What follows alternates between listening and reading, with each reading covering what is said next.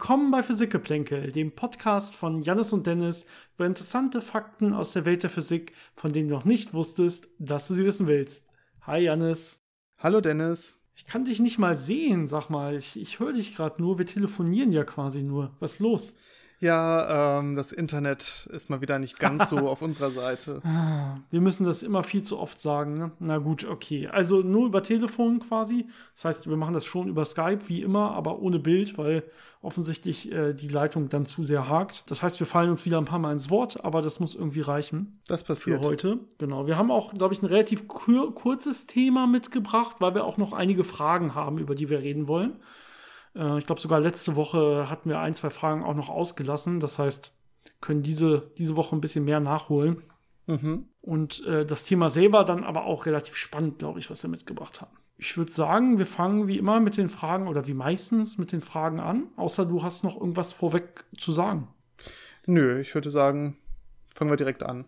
Sehr gut. Uns äh, geht es offensichtlich beiden ganz gut. Wir sind ja, beide halbwegs ja. gesund und können einfach, können einfach aufnehmen. Zur, zur Orientierung, heute ist Samstag, der 13.11. Und das Ganze wird wahrscheinlich morgen schon online gehen, zumindest wenn ich es schaffe, noch rechtzeitig zu schneiden und hochzuladen. Genau. Und äh, wie immer vorweg, wenn ihr uns auch Fragen schicken wollt, wir leben von den Fragen, bitte schickt uns mehr davon.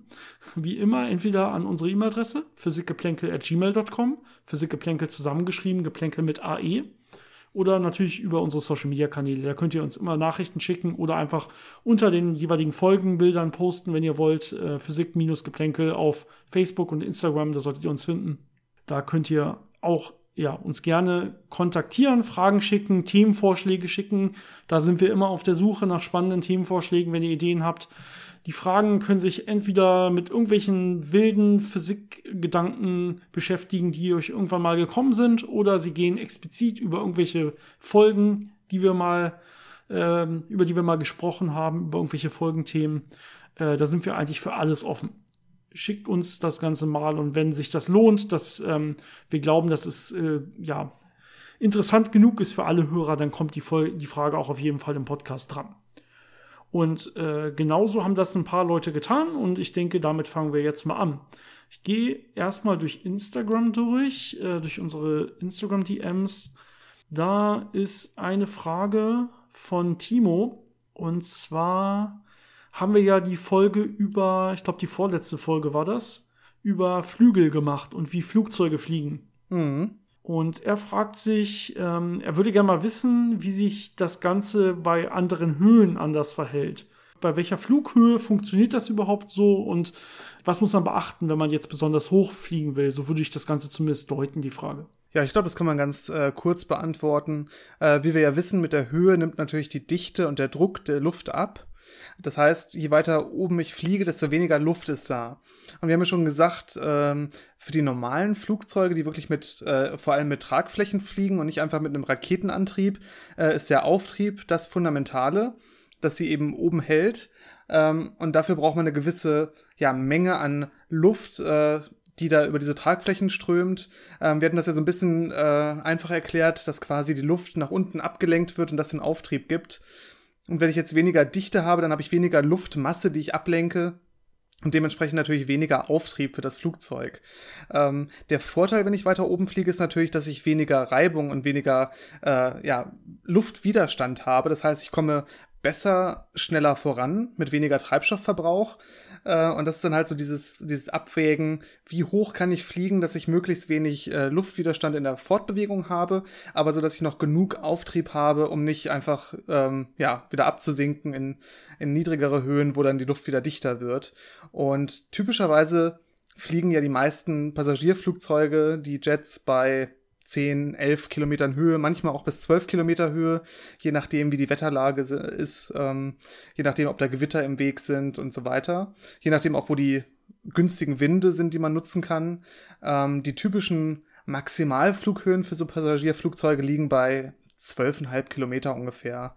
Darüber wird es dann wirklich ähm, zu dünn das kann auch ein Problem sein, wenn doch mal ein Druckabfall passiert, äh, dass man dann als Passagier zum Beispiel nicht mehr genug Zeit hat, diese Sauerstoffmasken zu greifen. Deswegen fliegt man dann lieber auf so 10, 10,5 Kilometer Höhe, wo man dann so eine halbe Minute, bis zu einer halben Minute Zeit hat, äh, Sauerstoffversorgung wiederherzustellen, dass nicht alle ohnmächtig werden. Ähm, es gibt natürlich Flugzeuge, die dafür gebaut sind, extra noch viel höher zu fliegen. So Spionageflugzeuge zum Beispiel, die haben dann extrem große, äh, extrem lange Flügel, extrem viel ähm, Auftrieb generieren können. Ähm, die können dann auch bis über 20 Kilometer Höhe fliegen. Und dann natürlich alles, was so an, an ja, so Überschallflugzeugen ist, die einfach einen extrem starken, äh, im Prinzip Raketenantrieb haben. Äh, die sind dann nicht mehr auf diese, diesen Auftrieb durch die Luft unbedingt angewiesen. Die können dann auch einfach so manövrieren und dann eben noch ein ganzes Stück höher fliegen. Ja, na, das geht ja nur um die Aerodynamik äh, des Fliegens mit Flügeln wenn ich einfach mal einen Raketenantrieb zünde, ist das gecheatet, das, das zählt nicht quasi. Würde ich jetzt mal so sagen. Gut, ich denke, ich hoffe, damit ist die Frage gut beantwortet. Ähm, die nächste Frage kommt von Rondo, sage ich mal. Ich bin mir nicht ganz sicher, wie er heißt. Äh, auch äh, vielen Dank dafür. Und zwar hat er sich Gedanken über das ganz beliebte klassische Doppelspaltexperiment gemacht. Ja, sollte ja allen so ein bisschen aus der Schule bekannt sein noch. Und seine Frage, er geht jetzt da ein bisschen tiefer rein und fragt, äh, interagiert eigentlich die Schwarzkörperstrahlung entweder des Schlitzmaterials und oder des Schirmmaterials nennenswert mit den Photonen im Doppelspaltexperiment und hat das irgendwelche Auswirkungen? Das heißt, ich gehe jetzt davon aus, du redest hier wirklich von Auswirkungen, die jetzt das Ergebnis zu dem machen, was es ist, und ansonsten würde es anders aussehen. Äh, da ist natürlich die Antwort nein. Ne? Also ähm, man muss hier im Prinzip zwei Sachen bedenken. Also Schwarzkörperstrahlung, vielleicht noch mal um alle abzuholen, heißt ja einfach, die haben eine, das, die Schlitze und so weiter, alles, was da vorkommt in dem Experiment, alles Equipment hat eine gewisse Temperatur, ja, zum Beispiel Raumtemperatur. Und mit einer Raumtemperatur wird es ja auch dementsprechend äh, nach seiner Schwarz, äh, Schwarzkörpertemperatur dann auch strahlen. Normalerweise bei Raumtemperatur ist das diese klassische Wärmestrahlung, also infrarote Strahlung. Und das wird jetzt hier, hier und da auch mal passieren. Das heißt, da werden sich jetzt mal diese Infrarotphotonen, ähm, die einfach aus, aufgrund dieser Temperatur äh, da sind, die werden sich jetzt mischen mit dem Licht, was man benutzt, um sein Doppelspaltexperiment zu machen. Aber damit das überhaupt Auswirkungen, nennenswerte Auswirkungen haben kann, muss es ja irgendwie erstmal interferieren können mit dem Licht, was wir da benutzen, um uns nachher das Interferenzbild hin anzugucken. Ähm, ja, dafür muss es kohärent mit dem Licht sein. Na, da haben wir schon öfter drüber geredet, was das bedeutet. Es muss äh, in dem Fall ähm, ja überhaupt erstmal in dieselbe Richtung gehen. Gleichzeitig wird die Wellenlänge jetzt so unterschiedlich sein, dass man da, wenn dann nur wahrscheinlich ganz kleine Schwebungen sehen kann. Und dann ist das natürlich ein sehr, sehr, sehr kleiner Effekt. Ja, also wir können ja beim Doppelspalteffekt beliebige Intensitäten nehmen, um das Ganze zu machen. Das heißt, wir können ja diese äh, ganz wenigen, das sind ja wirklich wenige Schwarzkörperphotonen, können wir völlig überstrahlen. Ja, dann hat das überhaupt keine Auswirkung mehr. Wenn ich jetzt ein Doppelspaltexperiment vielleicht mit einem Photon mache, was ja auch möglich ist, oder mit ganz wenigen Photonen, dann könnte man sich vorstellen, dass es hin und wieder die Situation gibt, dass so ein Photon mit ganz viel Pech auch mal wechselwirkt mit so einem Schwarzkörperphoton und wir dann irgendwie ein anderes Ergebnis bekommen. Ähm, aber genau, also sobald ich da die Intensität hochdrehe äh, oder sobald ich einen kleinen Durchschnitt bilde über eine, mehrere Versuche, wird das auf jeden Fall keinen Einfluss mehr haben. Wo es natürlich einen Unterschied machen kann, ist, wenn ich nicht äh, Photonen benutze, um das Doppelspaltexperiment zu machen, sondern äh, Atome zum Beispiel oder Moleküle oder größere Teilchen, was ja teilweise gemacht wird, ähm, wo man ja versucht, die Grenzen auszuloten, wie groß kann ich ein Molekül machen, und äh, kann noch diese Interferenz sehen und wann hört das auf. Und da ist es natürlich ein entscheidender Faktor, dass ähm, wenn ich Schwarzkörperstrahlung habe, die mit diesen äh, Molekülen, die ich da durchschicke, interagiert, dann messe ich ja im Prinzip, durch welchen Spalt ist das Molekül gegangen und dann geht mir die, äh, diese Interferenzfähigkeit verloren. Das heißt, sobald ich mit äh, wirklich ja atomaren Sachen, Molekülen und sowas arbeite, da muss ich schon aufpassen, dass mir nicht Schwarzkörperstrahlung da einen Strich durch die Rechnung macht und die Sachen ähm, quasi misst und dadurch dann das Experiment am Ende zunichte macht. Ja, sehr gut. Dann hat uns eine weitere Frage über Facebook erreicht, diesmal, und zwar von Tino. Auch vielen Dank dafür. Und äh, genau, er sagt, äh, dass äh, es äh, die Serie Love, Death and Robots äh, auf Netflix gibt. Und da gibt es eine Folge, in der eine Astronautin, die sich im All befindet, äh, im Raumanzug ohne Energie droht, von ihrem Shuttle abzudriften. Und als Lösung schafft sie es, ihren linken Arm samt dem darüber liegenden Anzugteil abzutrennen, indem sie es im Weltall einfrieren lässt und dann einfach abbricht. Okay, offensichtlich bricht sie einfach ihren Arm ab. Das ist schon mal außergewöhnlich. Hau. Ja, und dann wirft sie den Arm entgegen der Richtung, in die ihr Shuttle liegt, um mit Hilfe des dritten Newtonschen Axioms äh, dieses zu erreichen und zu überlegen, überleben. Wäre das jetzt theoretisch auch möglich, ist die Frage. Ja, aber ich glaube, das ist kein, also das ist vielleicht nicht der beste Weg, das zu machen. Also, dass man Gegenstand von sich wegwerfen kann und dann natürlich durch Impulserhaltung äh, in die andere Richtung äh, fliegt, das funktioniert. Aber am praktischsten ist es dann, wenn man irgendwie einen Schraubenschlüssel oder irgendwas äh, anderes dabei hat, was man wegwerfen kann äh, und nicht unbedingt seinen eigenen Arm abbricht oder rausreißt.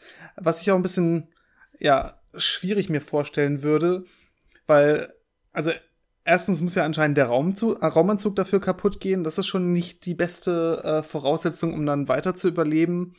Und dann muss man es ja irgendwie schaffen, dass dieser Arm komplett einfriert und zwar so einfriert, dass man ihn abbrechen kann. Aber der Rest des Körpers sollte ja noch einigermaßen überlebensfähig sein. Aber da hat man dann diese Probleme mit Durchblutung und so. Also ähm, ja, wenn man da wirklich genau hinguckt, hat das sehr viele Probleme, aber physikalisch ist das äh, auf jeden Fall richtig äh, mit dem dritten Newtonschen Axiom. Also das, ja. der Part Ph physikalisch, okay. Physikalische Antwort ja, biologische wahrscheinlich eher nein. Ne? Genau. Das ist so ein bisschen das, worauf es da hinausläuft. Gut, ähm, dann gehe ich mal in unsere E-Mails rein. Da haben uns noch ein paar erreicht. Und genau, die erste ist von Jan. Und Jan hat sich Gedanken genau über unsere eine Folge gemacht, wo wir so ein bisschen auch Fluiddynamik mit drin hatten, wahrscheinlich auch die Flügelfolge sogar, wo wir so ein bisschen erklärt haben, wie dann die Luft wie so eine wie so ein Fluid äh, auch um die Flügel herumströmt und wie sich das Ganze verhält. Und zwar fragt er, ja, im Prinzip hat er so ein bisschen sich Analogien überlegt von Elektrotechnik, wie man sich das mit Wasser vorstellen kann. Ich glaube, viele kennen das ja aus der Schule, wenn man so die Grundbegriffe der Elektrotechnik wie Widerstand und Potenzial und Spannung und so weiter kennenlernt, dass man sich das so ein bisschen mit Wasserniveaus vorstellen kann und mit fließendem Wasser. Und er hat das so ein bisschen weiter gesponnen und stellt sich zum Beispiel eine Spule vor und wie das eigentlich mit der Selbstinduktion der Spule aussehen würde, wenn man das dann noch weiter spinnt mit zum Beispiel einem Wasserrad oder so und fragt, ob man das so machen kann, ob diese Analogien so weiterzuführen sind. Und äh, ohne das jetzt weiter ausführen zu wollen, ist hier, glaube ich, eine relativ klare Antwort, dass das ein bisschen zu weit geht, was du schreibst. Ähm, also diese, diese einfache Analogie, die man so in der Schule kennenlernt, mit Wasser zu Strom, endet ungefähr dann auch da. Ja, also wenn es dann zu Effekten kommt, die mit Magnetfeldern zu tun haben, die gibt's ja beim Wasser nicht so wirklich, und mit Induktion zu tun haben, das gibt's beim Wasser auch nicht so wirklich, dann endet das Ganze und ähm, das macht an der Stelle dann eigentlich wenig Sinn, muss ich so sagen. Das heißt, man muss immer gucken, wo, in welchem Rahmen kann man Analogien so benutzen und äh, wo sind dann auch die Grenzen dann irgendwann erreicht.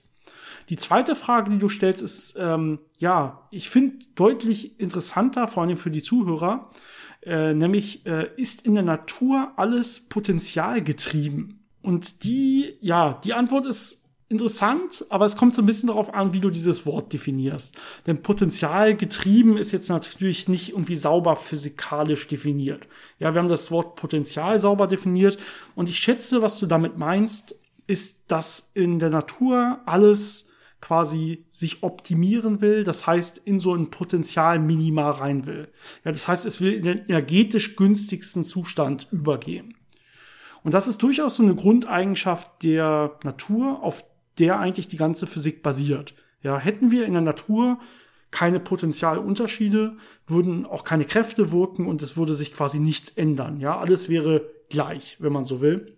Und wir brauchen diese Potentialunterschiede, damit überhaupt irgendwas in Bewegung versetzt werden kann.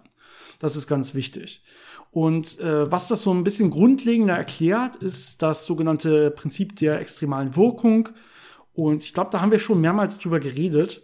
Deswegen verweise ich jetzt einfach nur noch auf die äh, beiden Folgen, wo wir das mal ein bisschen ausführlicher beschrieben haben. Ich habe das kurz mal rausgesucht. Einmal war das Folge 98 über das Noether-Theorem und einmal Folge 113. Da haben wir so ein bisschen über das Hamiltonische Prinzip geredet. Die Folge heißt äh, Newton, Hamilton oder Lagrange-Mechanik. Und da erklären wir so ein bisschen dieses Prinzip der extremalen Wirkung, die eben genau das beschreibt. Also es beschreibt so ein bisschen, wie man mathematisch jetzt ähm, von diese, diesem Verlangen, dass man immer in den energetisch besten Zustand will, wie man das nachher auch in Bewegungsgleichungen überführen kann und in Kraftgesetze und so weiter. Genau, aber ganz allgemein würde ich schon sagen, dass man diese Frage bejahen kann, dass im Prinzip alles Potenzial getrieben ist, weil ohne Potenzialunterschiede würde ja eigentlich sich nichts bewegen. Also eine sehr, sehr schöne Frage an der Stelle. Dann eine letzte E-Mail, die wir heute noch besprechen wollen, hat uns vom Ulrich erreicht. Vielen Dank auch dafür. Und zwar hat er einen anderen Podcast gehört, nämlich den Sternengeschichten-Podcast. Von dem habe ich jetzt auch schon einige Male gehört. Ähm, hab ihn aber hab selber noch nicht reingehört. Ich weiß nicht, Janis, hast du den schon mal gehört? Ähm, ich glaube nicht, nee. Okay, aber der scheint auf jeden Fall gut zu sein. Äh, ist, glaube ich, sehr beliebt und haben uns schon einige Hörer mal von äh, berichtet. Und er sagt in der Folge 459, die scheinen also schon sogar ein bisschen weiter zu sein als wir, vom Sterngeschichten-Podcast, da geht es ein bisschen auch über schwarze Löcher. Ich meine, haben wir ja auch schon öfter drüber geredet. Und da wird dann unter anderem der, ja, die, die Gleichung vom Ereignishorizont ähm, äh, genannt. Und dann ähm, das für jetzt Ulrich äh, unerwartete Ergebnis äh, genannt, dass wenn man die geschätzte Masse des beobachtbaren Universums in die Formel einsetzt, dann ergibt sich als Ereignishorizont dieser Masse ungefähr der Hubble-Radius. Ja, das ist äh, ein wirklich interessanter äh, Fakt, den man da hat. Also der Hubble-Radius ist einfach der Radius des beobachtbaren Universums quasi. Das heißt, unsere Masse, die wir haben in unserem beobachtbaren Universum, reicht offensichtlich aus innerhalb dieses Ortes, ja, des, des, des ganzen beobachtbaren Universums, dass wir ein schwarzes Loch wären. Und jetzt ist natürlich seine Frage, heißt das, wir, wir sind innerhalb eines schwarzen Loches vielleicht sogar? Macht das, macht das Sinn? Und ich glaube, wir haben sogar schon ein, zwei Mal über diese Frage so ein bisschen nebenbei auch gesprochen. Aber das äh, ja, hält uns ja nicht davon ab, das jetzt hier noch mal kurz zu tun. Er sagt selber dann noch, am Ende des Podcasts wird jetzt davon gesprochen, dass das Ergebnis, dass, äh, dass es der Hubble-Radius ist, dass es kein Zufall ist, äh, da ähnliche Berechnungsformeln für Hubble-Radius und Ereignishorizont zugrunde liegen. Ja, das stimmt an der Stelle, äh, will ich jetzt auch nicht weiter ausführen. Wir können jetzt hier kein nicht wirklich Mathematik zeigen. Äh, aber es ist schon ein relativ interessantes Ergebnis, finde ich. Ähm, aber dass wir innerhalb eines schwarzen Loches leben, das, das kann man quasi ausschließen mit, mit aktuellen Mitteln. Ähm, innerhalb eines schwarzen Loches würde eigentlich genau das Gegenteil passieren wie das, was wir sehen in unserem beobachtbaren Universum. In unserem Universum sehen wir ja, dass alles voneinander sich entfernt. Innerhalb eines schwarzen Loches, da ist quasi die Zeit umgedreht und zeigt auf die Singularität des schwarzen Loches. Das heißt, wenn die Zeit, wenn wir die Zeit ablaufen lassen, würde quasi alles immer dichter werden. Alles würde dichter zusammenrücken. Ja, was wir sehen, was wir beobachten, ist quasi ja ein invertiertes schwarzes Loch, ein sogenanntes, vielleicht ein sogenanntes weißes Loch. Also es gibt Theorien und Vorstellungen, man arbeitet daran, ähm, dass wir eventuell innerhalb eines sogenannten weißen Loches leben, wobei noch nicht ganz klar ist, ob es die überhaupt gibt.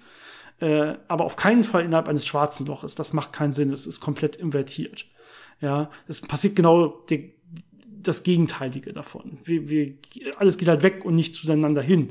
Ähm, wie kann man sich das erklären? Weil wir sagen ja, wir haben theoretisch genug Masse für ein schwarzes Loch.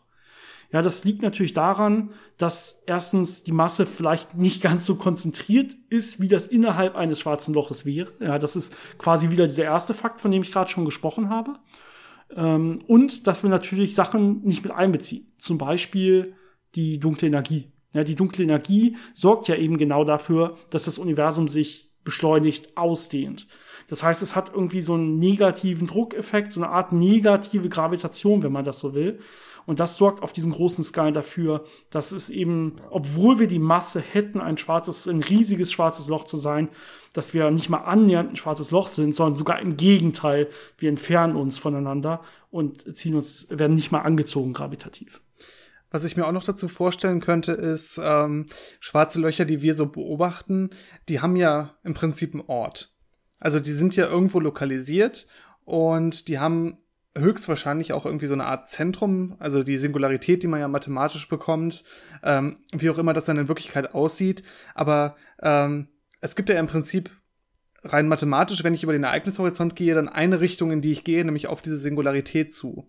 Und das beobachten wir in unserem Universum jetzt nicht so wirklich. Also diese Bewegung auf eine Singularität hin oder irgendwie Anzeichen von dieser Singularität.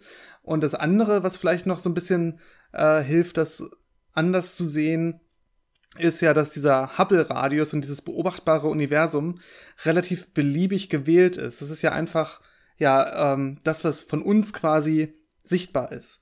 Aber wenn man davon ausgeht, dass das Universum eigentlich viel größer ist, ähm, bedeutet das dann, dass für einen Beobachter, der jetzt, sagen wir mal, sieben Milliarden Lichtjahre entfernt ist, äh, dass dann da auch ein schwarzes Loch ist und die überlappen teilweise? Oder ist das wirklich, dass wir speziell sind in unserem Hubble-Radius und dass sich das gerade als ein schwarzes Loch darstellt?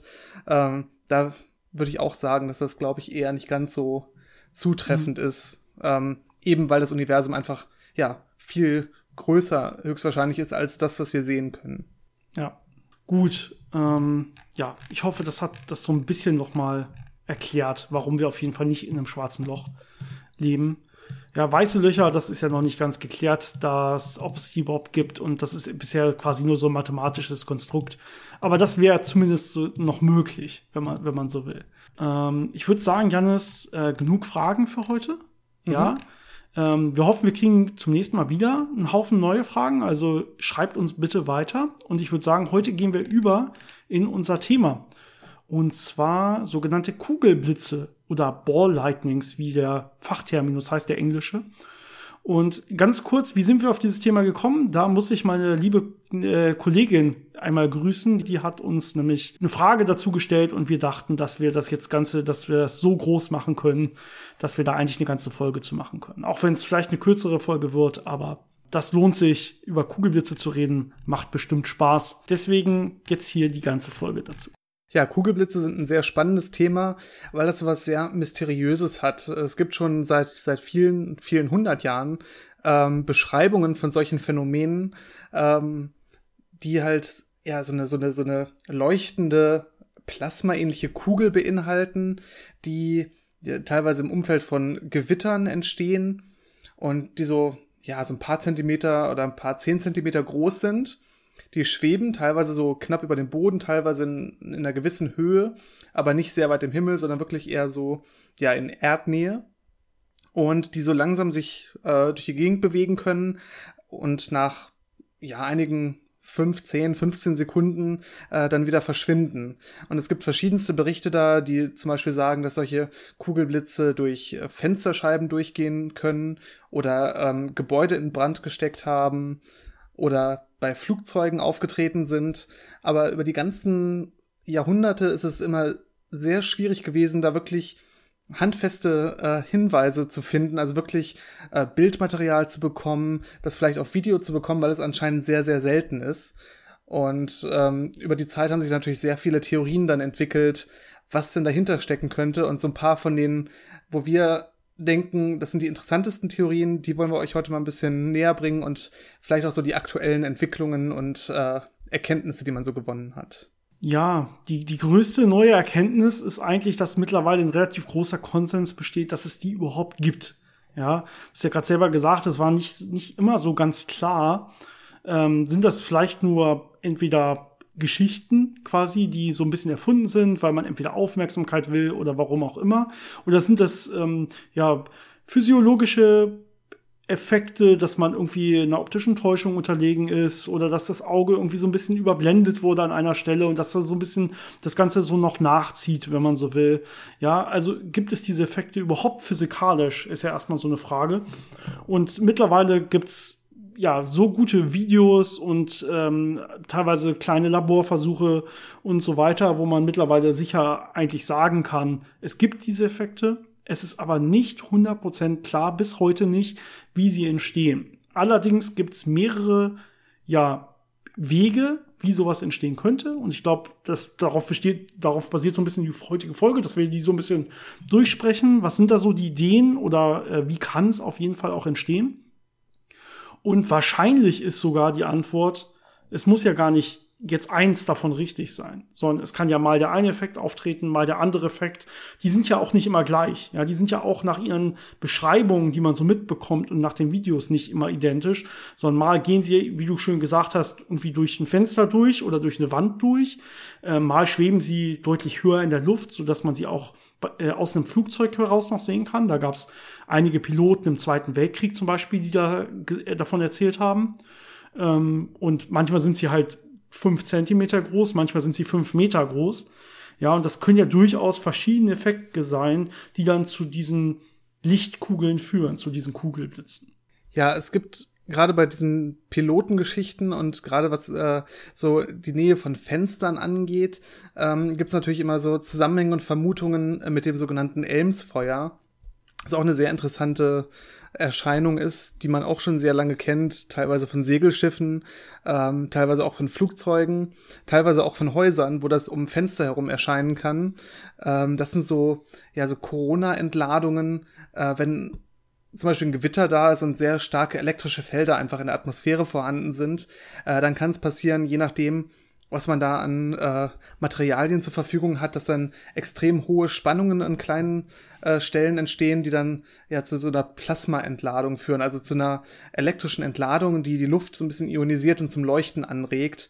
Und dann kriegt man eben dieses, äh, ja, dieses Elmsfeuer, diesen Effekt, dass da so ein, so ein leuchtender Schein um so zum Beispiel Mastspitzen bei Schiffen drum ist oder äh, an den Fenstern von so einem Flugzeug. Äh, da gibt's auch Videos von. Das ist eine sehr spannende Sache. Und in so einem Umfeld kann man sich natürlich auch vorstellen, dass dann so ein Kugelblitz entstehen könnte, als so eine Art losgelöste Plasmakugel, ähm, die dann sich bewegen kann und die nicht, nicht unbedingt an dieser, äh, an diesen Strukturen dann fest, festhängt. Wenn man so ein bisschen die Physik Literatur durch, äh, durchschlägt und so ein bisschen nach diesen ähm, ähm, Kugelblitzen sucht, dann findet man eigentlich so ziemlich das neueste Ergebnis. Ist eine große äh, Publikation aus dem Juli 2019 äh, im Journal Optik und ähm, das kam von einem Russen namens Wladimir Torchigin ähm, von der Russian Academy of Science. Und ähm, der hat so ein paar ja, Berechnungen angestellt, dass es im Prinzip ein, ein wirklich ein Lichtball sein kann, wo also Licht, wo Photonen sich selber quasi fangen, einfach nur in der Luft selber. Ja, das heißt im Prinzip, äh, wenn genug Licht da ist, dann können sie die Luft komprimieren. Die Luft, der Luftdruck wird extrem stark ansteigen. So stark, dass im Prinzip nach außen hin es so einen großen ja, Druckunterschied gibt, dass das Licht sie selber innerhalb dieses, dieses extrem hohen Druckfeldes hin und her reflektiert werden kann an dieser Grenzschicht. Das heißt, dieses, ja, das Licht fängt sich dadurch, dass es diesen extrem hohen Druckunterschied erzeugt, eigentlich selber. Und dadurch wird wieder der Druck da drin dann verstärkt und letztendlich äh, kann es dann unter extremen Bedingungen wirklich zu so einer Art ja, Photonenball oder Lichtball kommen, der einfach nur aus extrem hohem normalem Luftdruck besteht und aus Photonen selber. Und das würde dann ähnliche Effekte haben können. Die könnten sich dann als solches wie so ein ja, Ball aus Luftdruck quasi fortbewegen. Die Luftphotonen selber würden sich natürlich innerhalb dieses Balles mit Lichtgeschwindigkeit hin und her bewegen, aber dieses ganze System würde dann einfach mit der Luft sich so ein bisschen mitbewegen und das Ganze würde sich dann nach ein paar Sekunden auch wieder auflösen. Vielleicht einfach, weil dann zu viele Photonen dann auch abhauen und irgendwann dieser Druck dann auch nachlässt, sodass das Ganze dann wieder frei letztendlich wird. Das heißt, das Licht baut sich quasi seinen eigenen Kugelresonator, indem es mit Luftmolekülen interagiert, ähm, eine Kraft auf die Luftmoleküle ausübt, aber dann eben durch diese ähm, verdichtete Luft auch wieder einen Brechungsindexunterschied sieht und dann wieder reflektiert wird und sich das dann so, ja, unter geeigneten Bedingungen aufschaukeln kann, dass das eben wirklich so ein stabiles Objekt, jedenfalls für ein paar Sekunden erzeugt. Ähm, das ist natürlich jetzt eine theoretische Arbeit gewesen. Das heißt, da wurden Berechnungen angestellt, ähm, die versucht haben zu zeigen, dass das eine Möglichkeit ist und dass das viele von diesen, ja, Eigenschaften, die man so kennt, von diesen äh, grundlegenden Effekten erklären kann. Das ist auch so das, was die meisten Arbeiten gemein haben. Also viele ähm, theoretische Physiker haben unterschiedlichste Vorschläge gemacht von äh, Nanobatterien, von irgendwelchen hydrodynamischen, äh, komplexen Vortex, äh, Interaktionen oder von irgendwelchen Solitonen, die da entstehen. Also alle möglichen Sachen, die man irgendwie kombinieren konnte und sich vorstellen konnte, wurden äh, in vielen Varianten zusammengeworfen, um eine mögliche Erklärung zu geben. Das ist natürlich jetzt eine sehr interessante neue Erklärung. Aber was bisher so, jedenfalls aus meiner Sicht und ich glaube auch aus deiner Sicht, Dennis, äh, das Interessanteste und, und äh, vielversprechendste war, ist, ähm, dass es da um äh, Silizium geht. Also, ja. Das ist so die, die Hypothese, die nämlich auch so ein bisschen Daten dahinter hat. Es ist nämlich, wobei es ja lange wirklich schwierig war, da ähm, irgendeine Beobachtung zu machen, die man festhalten konnte. Es ist wirklich vor ein paar Jahren gelungen, ich glaube in China war das, ähm, so einen Kugelblitz aus einer gewissen Entfernung auf Film aufzunehmen und sogar ja. ein Spektrum zu bekommen, also in welchen äh, Wellenlängen emittiert dieser Kugelblitz Licht. Ja, 2012 war das. Da hat man wirklich Glück gehabt und das war nicht nur irgendein Kugelblitz. Das war ein Kugelblitz von etwa fünf Meter Durchmesser. Und ja, das an der Stelle, also es war während eines Gewitters, wo man das Ganze mit einem, äh, eh mit einem Spektrometer quasi abgefilmt hat, wenn man so will. Und dann eben Glück hatte, dass man wirklich das Ganze wirklich mit einem Kugelblitz drauf hatte, wenn man so will.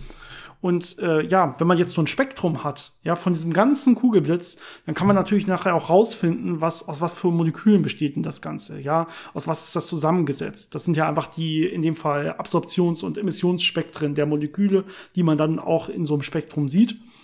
Und in dem Fall wusste man, äh, dass zum Beispiel äh, äh, Silizium, wie du ja gerade gesagt hast, aber auch Eisen und Calcium äh, ja innerhalb dieses Zentrums des Kugelblitzes ähm, vorhanden war. Und das bekräftigt natürlich diese These, dass irgendwie das Ganze was mit Silizium zu tun haben könnte. Wie kann das potenziell klappen mit Silizium? Normalerweise liegt ja Silizium nicht einzeln vor, sondern meistens ist es eher ja verbaut in Form von Sand. Ja, das heißt, wir haben Siliziumdioxid normalerweise. Und das ist entweder wirklich ganz normal Sand oder es ist eben in einem irgendeinem anderen Verbund, äh, durchaus zum Beispiel auch in Flugzeugwänden oder so enthalten. Ja, Siliziumdioxid ist eigentlich äh, ein ganz normaler Baustoff, der überall mit drin ist. Und das würde so ein bisschen die Nähe zu Gewittern erklären. Denn was passieren kann bei so einem Gewitter, ist ja zum Beispiel, dass ein Blitz einschlägt auf so ein Baumaterial. Und äh, das kann dazu führen, dass jetzt dieses Siliziumdioxid sich spaltet, dass genug Energie quasi in diesem Blitz drinsteckt, dass daraus Silizium und Sauerstoff dann letztendlich werden. Und dieses Silizium wird dann aber wieder einfach zurückoxidiert, wenn man so will. Also das nimmt jetzt durch den ganz normalen Sauerstoff in der Luft, den würde es jetzt aufnehmen. Und ähm, ja, das kann genauso aussehen wie so ein ähm, Kugelblitznummer aussieht. Das heißt, dieses Lithium, wenn es dann so langsam über die Zeitraum von, na, so ungefähr zehn Sekunden oder so, ja, wieder zurückoxidieren würde, würde eben anfangen, stark zu leuchten, grell zu leuchten. Und im Prinzip hätte man dann aber ja eher so eine Art Silizium, heiße Plasma-Silizium-Kugel, wenn man so will. Also wir hätten jetzt nicht gefangenes Licht oder so oder einen gefangenen Blitz, sondern eigentlich haben wir eine gefangene Silizium, äh, äh, eine, eine Siliziumkugel, die einfach nur sehr heiß leuchtet, weil sie eben stark oxidiert wird durch den Luftsauerstoff. Ja, es ist ein sehr spannendes Ergebnis, ähm, wurde auch reproduziert im Labor wo man mhm. Silizium-Wafer benutzt hat und dann da ähm, durch Entladungen ja diese Verdampfung hervorgerufen hat und dann eben beobachten konnte, dass da so kleine, relativ stabile Kügelchen, leuchtende Kügelchen entstanden sind, die einige Sekunden überlebt haben. Also das sind schon ja. ganz gute Hinweise darauf, dass das sehr wahrscheinlich eine Erklärung ist, wenigstens für einige von den Kugelblitzen. Genau, das Video sieht man, äh, kann man übrigens auch finden. Ja, wenn ihr das mal bei äh, YouTube eingibt, ähm, einfach Kugelblitze und äh, Silizium, dann ist das ein schönes exp kleines Experiment, äh, was man einfach auch relativ simpel wirklich nachbauen kann. Ja, man braucht so ein äh, Silizium-Waver, so, ein, so eine Siliziumplatte quasi. Und in dem Fall wird, glaube ich, einfach ein ähm, Schweißgerät auf die Platte draufgehalten oder sehr nah dran gehalten, so dass es dann eben zu diesen extrem heißen Kontaktstellen kommt, wo sich dann äh, das äh, Silizium abtrennen kann. Und ähm, das wird dann eben mit diesem Luftsauerstoff wieder oxidiert. Und man sieht dann diese schönen Kügelchen, diese, diese ganz kleinen, in dem Fall kleinen, ne, das war ja kein richtiger Blitz, sondern nur so ein, so ein bisschen Silizium, was da wirklich abgetrennt wurde und nicht, nicht große Mengen, äh, dass die dann wirklich so über den Tisch, über die Tischplatte hüpfen. Sieht sehr toll aus. Und ich finde, wenn man ja so eine also wir haben jetzt hier zwei, wir können es einmal im Labor nachbauen und es sieht genauso aus und ist wirklich sehr stabil. Und wir haben einmal ja mit einem Spektrometer das Spektrum aufgenommen und können auch Silizium in so einem Kugelblitz nachweisen. Also bei diesen beiden Sachen bin ich schon relativ sicher, dass das dann wirklich die sinnvollste, logischste Erklärung ist, die wir aktuell haben. In eine ähnliche Richtung gehen auch Experimente, wo man Elektroden in Wasser gesteckt hat und da ähm, sehr hohe Spannungen erzeugt hat. Und auch da hat man es geschafft, so einen Plasmaball zu erzeugen, ähm, der auch ähnliche Eigenschaften hat. Ähm, natürlich hat man das dann jetzt nicht in dem Fall gehabt, wo dieses Video aufgenommen wurde. Also da hat man schon eine andere Zusammensetzung. Aber man kann sich natürlich vorstellen, dass sowas auch in der Natur passieren kann, wenn irgendwo ein Blitz in Wasser einschlägt oder also in so Bereichen, wo Wasser und andere Sachen kombiniert sind und dann da eben solche Effekte erzeugt, die dann auch mal beobachtet wurden. Aber das spricht dann ja eher dafür, dass es, äh, was, ich, was ich anfänglich gesagt habe, dass es wahrscheinlich mehrere Erklärungen geben kann. Genau. Ja, es mag grundsätzlich, gerade in Flugzeugen und so, mag es diese Silizium-basierten Kugelblitze geben. Aber wenn man dann eher so über dem Wasser ist oder so, mag es dann auch diese, ja, die gerade wenn ein Blitz im Wasser einschlägt und sich dann so ein heißer Wasserball bildet, dass das dann die Effekte sind, die man halt hat. Muss natürlich immer aufpassen, wenn man versucht, eine Erklärung dazu, dafür zu finden, dass man eben nicht unbedingt davon ausgeht, dass alle Phänomene äh, von einer Ursache herstammen. Und natürlich muss man auch aufpassen, wenn man gerade so äh, sehr weit zurückliegende Erzählungen hat, dass man nicht unbedingt alles äh, wirklich ähm, ja wortwörtlich nehmen kann, sondern dass da möglicherweise auch Sachen falsch überliefert wurden oder falsch empfunden wurden. Dass zum Beispiel jemand sowas für drei Sekunden gesehen hat, das kam ihm aber vor wie drei Minuten. Ähm, ne, das sind so diese Sachen, die sowas immer etwas schwieriger machen, da wirklich äh, zu sagen, das, was da beobachtet wurde, das stimmt mit dem überein, was wir hier sehen. Ja, das ist das Problem bei den Kugelblitzen, dass man sie eben so selten dann sieht oder so selten wirklich gute Erzählungen davon hat, dass man halt hier teilweise zurückgreift auf Erzählungen von 1300 irgendwas oder so. Und wenn das so weit zurückliegt, dann muss man eben so ein bisschen auch, ja, das Ganze hinterfragen, wie viel Wahrheit steckt da drin. Ja, wie gesagt, bisher, wir sind uns mittlerweile sicher, es gibt die. Aber ähm, ob jetzt genau die Größenangaben und Zeitangaben und, und so weiter stimmen, die damals berichtet wurden, das würde ich jetzt nicht auf die Goldwaage legen. Ja, aber es ist auf jeden Fall ein sehr spannendes Phänomen.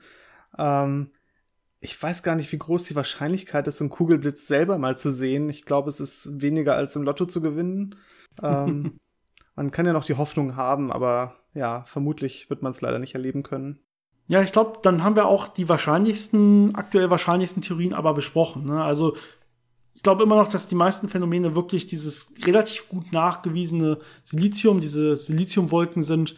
Es gibt natürlich beliebig viele andere Theorien, wie sowas auch noch eventuell auftreten kann. Ja, dass man so elektromagnetische Wellen hat, die sich zwischen ähm, den Wolken und der Erde bilden und vielleicht stehende Knoten bilden oder so, also stehende Wellen bilden, wo die Knoten dann Kugelblitze entstehen lassen. Ähm, das ist aber alles nicht richtig nachweis, äh, nach, ja, nachgewiesen worden bisher und ist auch nicht ganz klar, äh, warum das manchmal dazu führen sollte, manchmal nicht dazu führen sollte. Ähm, also ich glaube, diese nachrechenbaren, selbstkonsistenten Photonenbälle und das, diese Siliziumwolken werden wahrscheinlich die häufigsten Fälle sein, bei denen es dann in der Realität wirklich auftritt. Wobei man sagen muss, diese selbsterhaltenden Photonen, die sich selber dann in Luft quasi einsperren, da braucht es schon wirklich richtig, richtig viel Licht und richtig, richtig komprimierte Luft. Ja, wir reden hier von, äh, bei, in den Rechnungen, die da gemacht wurden, von Gigapascal. Ähm, die Luft muss über den Faktor 1000 komprimiert werden und das alleine durch, ähm, ja, durch Lichtdruck hinzubekommen, ist sehr, sehr schwer und wird wahrscheinlich sehr sel selten, wenn überhaupt, äh, auftreten. Und das andere konnte man ja immerhin experimentell schon zeigen. Es wurde, diesem, wurde diese Messung gemacht. Das heißt, ja, Kugelblitze, wahrscheinlich Siliziumwolken, äh, die oxidieren und deswegen sehr stark leuchten und sehr stark reagieren, wenn man so will. Ich würde sagen, Janis, ähm, das Thema war zwar relativ kurz, ähm, aber ich hoffe, es hat allen Spaß gemacht. Und ja, hast du noch, noch einen Abschluss? Ähm, nicht wirklich. Also, ich glaube, wir haben alles Interessante dazu erzählt. Natürlich kann es passieren, dass in den nächsten Jahren oder vielleicht auch Wochen wieder was Neues dazu rauskommt. Dann werden wir natürlich noch mal äh, darüber berichten. Aber bis dahin ist das, glaube ich, erstmal so der Wissensstand, den wir haben. Und ähm, ja, guckt euch das Video an. Gut, dann habt wie immer noch eine wunderschöne Woche und wir hören uns nächstes Mal auf jeden Fall wieder. Macht's gut, bis dann, ciao. Bis zum nächsten Mal.